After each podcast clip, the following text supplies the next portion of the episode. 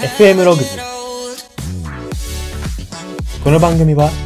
Look at You ログズの提供でお送りします。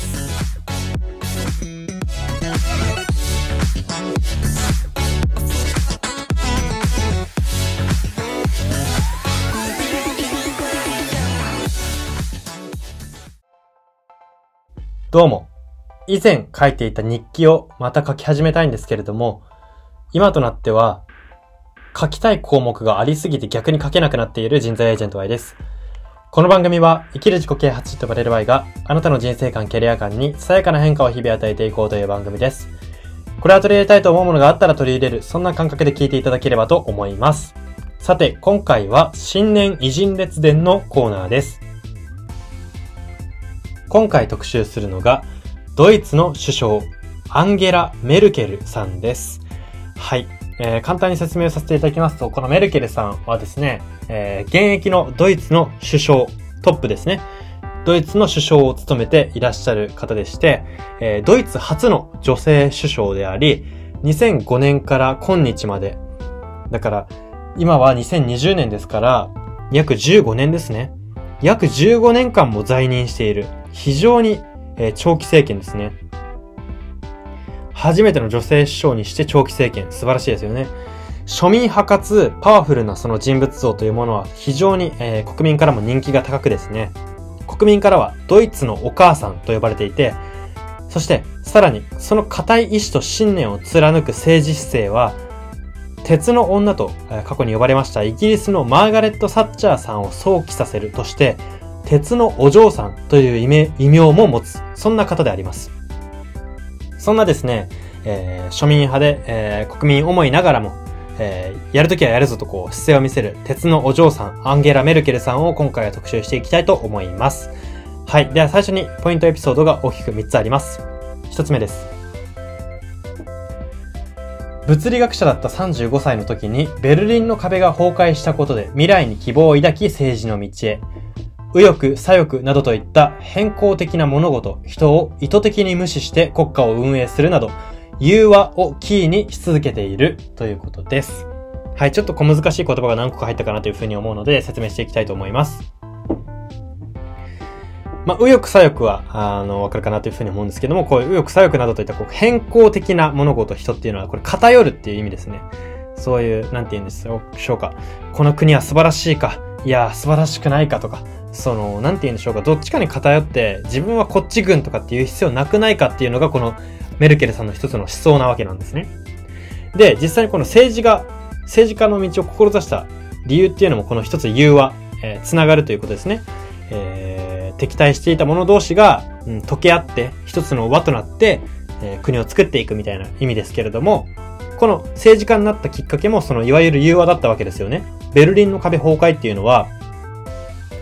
その当時、西ドイツと東ドイツっていうところのドイツが東西に分断されていた。その分断していたのがベルリンの壁っていうのは皆さんもご存知かなというふうに思うんですけれども、これが崩壊された出来事っていうのは、つまりは東と西の融和ってことですよね。この融和がきっかけで政治の道を志し、実際に政治家になった後も、えー融和を、融和をキーに、え活動し続けているということなんですね。で、実際この人のすごいことがですね、この融和っていうのを、なんていうんですかね、そのベルリンの壁が壊れて、うわ、融和最高だなと。もう彼女は生まれた時点から東西が分断されていたので、融和ってこんなにすごいんだってこう、まあ、政治家を志すわけじゃないですか。35歳ぐらいで志してるんですけど、まあ、35歳ですね。志しているわけなんですけれども、じゃあ融和を遂げて、えー、彼、彼女は東ドイツの人だったわけですけれども、じゃあこう、国政、国の政治に関わるようになりましたと。で、じゃあその根本と融和がうまくいったのか、融和的な政治がうまくいったのかというとですね、そうではなかったんですね。特に政治を始めた頃というのはですね、東から来た灰色のネズミなどと、こう野党からひどい言葉、ひどい呼び名で呼ばれていたり、そういうバビ雑言というか、そういうひどい言葉を浴びせられ、浴びせられ続けてたんですね。ですけれども彼女はこの融和の素晴らしさ、うん、みんなで手を取り合って、こう力強く進む国家の素晴らしさっていうものを信じて突き進んだんですね。で、結果的に2005年にドイツの初の女性首相になって、現在まで、えその地位を守っている。そして国民から愛されているということなんですね。すごいですよね。この一つのことを信じる力というか、うん、なんて言うんでしょうか、自分が、えー、まあ、その、東から来た灰色のネズミって呼ばれたらですね、全然、あの、人間の心は融和してないじゃないかってこう思ってもおかしくないわけじゃないですか。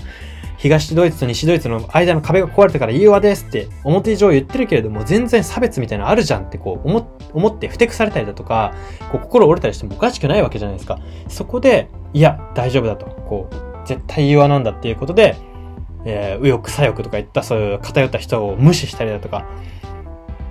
意図的に無視したわけですね。こういう物事とか人とか言ってくる人を、もう本当にいないかのように扱いながら国をコントロールしていったわけです。そういう偏った思想の人は、まあ、いらないって言ったらちょっと言い方悪いですけれども、まあ、融和のためには邪魔だということで、えー、彼女は無視していたわけですね。これも一つ、えー、彼女なりの賢いというか、その強硬姿勢、いわゆる鉄のお嬢さんと言われる、えー、ゆえんの一つなのかなというふうに思います。はい、では、ポイントエピソード二つ目です。合理的かつ優れた外交力、コミュニケーション力で今もなお世界で力を発揮しており、かつて国際女性の日にロシアを訪問した際には、面会したプーチン大統領に、今朝はもちろんあなたが奥様の朝食を準備なさったんですよね、と言い放ったというエピソードです。はい、私これ個人的にちょっとあ気に入ったところもあってあ、特別特集させてもらったんですけれども、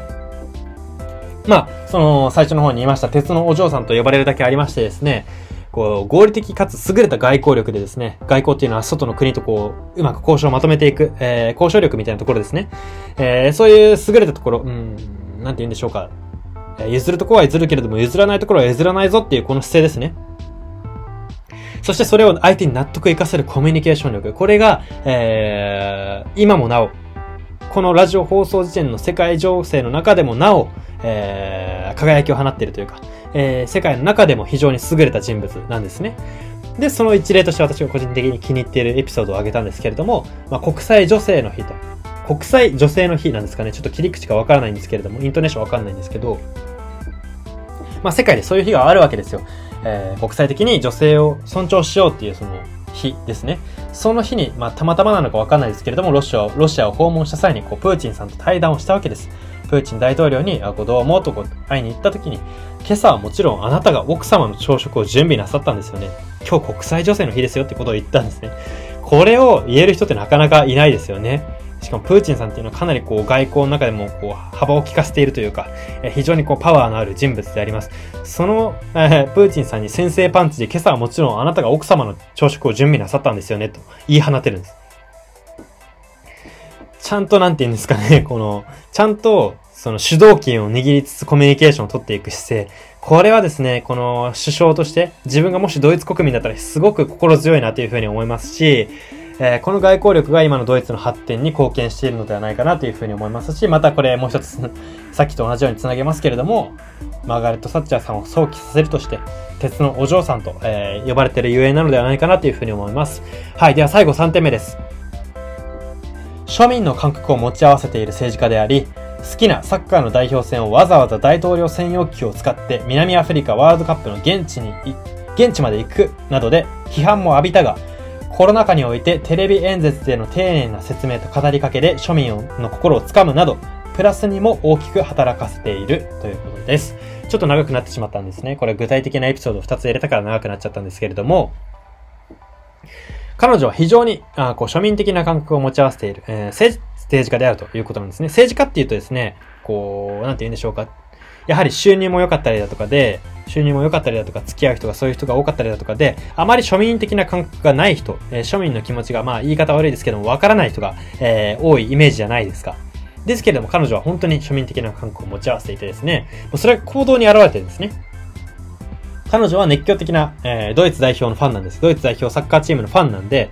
2020年に南アフリカでワールドカップが開催された際にはですね、えー、大統領専用機を使っちゃった。これが問題なんですけれども、あわざわざ大統領専用機を使って、まあ、ピ、テレビでも流れているのに、現地まで行ってサッカーを見に行ったんですね。まあ、これがですね、まあ、その、大統領専用機、またはその、公費、えー、公共の、なんて言うんですか？国のお金の無駄遣いだなんていうふうに批判も浴びたんですけれども、まあ、トータル、彼女のこの庶民的な感覚っていうのは、えー、ドイツ国民にあ、あのー、親しまれている要因の一つです、一つですし、彼女が国民からドイツのお母さんと呼ばれるゆえんでもあるというふうに、えー、言えるんですね。それがこの、まあ、このコロナ禍、えー、2020年コロナ禍が大変ですけれども、このコロナ禍において、テレビ演説で彼女はまたその株を上げたんですね。丁寧に、なん、なんて、なんて言うんですかね、こう、今が、えー、自分たちの、えー、頑張るところだよと。えー、今自分たちで一人一人が、えー、国民である、この誇りを持って、自覚を、自覚を持って、えー、頑張っていこうよというふうに言ってですね、あのー、国民の心を掴んだんですね。で、まあそんなコロナ禍のテレビ演説、テレビで庶民に語りかける、語り方の丁寧さでも、株を上げましたけれども、彼女個人的なプライベートとしてもですね、自然の中でアウトドアを楽しむことが好きだったり、また、首相になっても庶民的なスーパーで買い物して料理したり、えー、またはさっきのエピソードありました、好きなサッカー観戦に飛んでいったりと、